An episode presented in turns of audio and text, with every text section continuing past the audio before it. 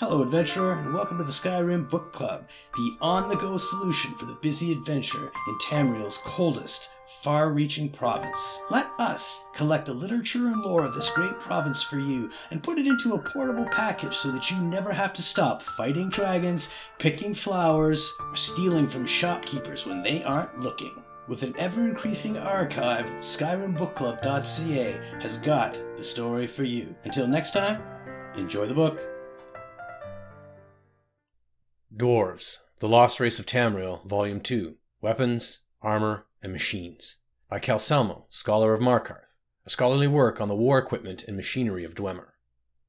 In our previous discussion on the dwarves, or Dwemer in the more correct scholarly terminology, we looked into the properties of dwarven architecture and metallic crafts. In this continuing discussion of Tamriel's lost race, we shall examine the ways in which dwarves waged war and kept out trespassers.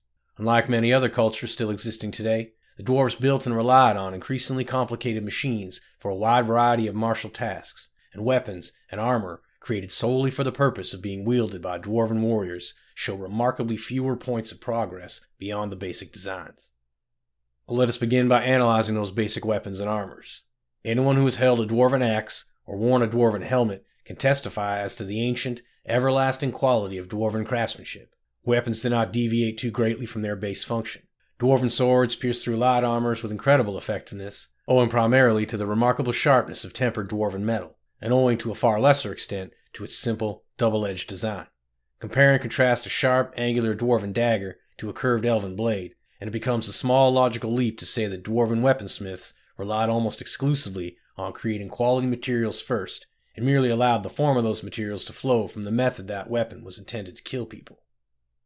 As a culture that built almost exclusively underground, it is no surprise that dwarven armors are built to withstand incredibly heavy blows. Again, the fact that they are also resistant to being pierced by arrows or small blades is more of a testament to superior dwarven metallurgy over superior dwarven armorsmithing. But it would be erroneous to thus conclude that dwarven smiths did not take the manufacture of their weapons and armor very seriously. Every piece of warcrafts I have examined show a remarkable amount of unnecessary detailing and personalization that is just as evident today among the most ardent blacksmiths.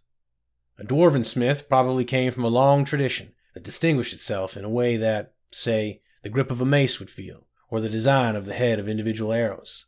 Although, due to the paltry lack of any cultural artifacts outside the weapons and armors themselves, this is only mere speculation. The last, but probably most important discussion in this volume, pertains to the existence of dwarven machinery. Dwarfs created and manufactured on a very broad scale thousands of mechanical apparatuses of varying complexity the most simple of which was the standard arachnid design used to ward off trespassers.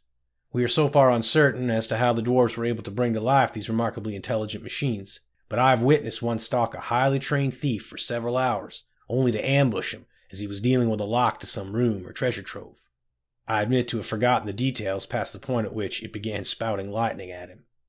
Dwarven military machines also range from the human sized sphere warrior, which patrols the interiors of the ruins as a harmless ball, only to emerge from it as a fully armed and armored automaton fighter, to the justly feared centurion, whose height ranges from twice to several hundred times human size, depending on which reports you believe.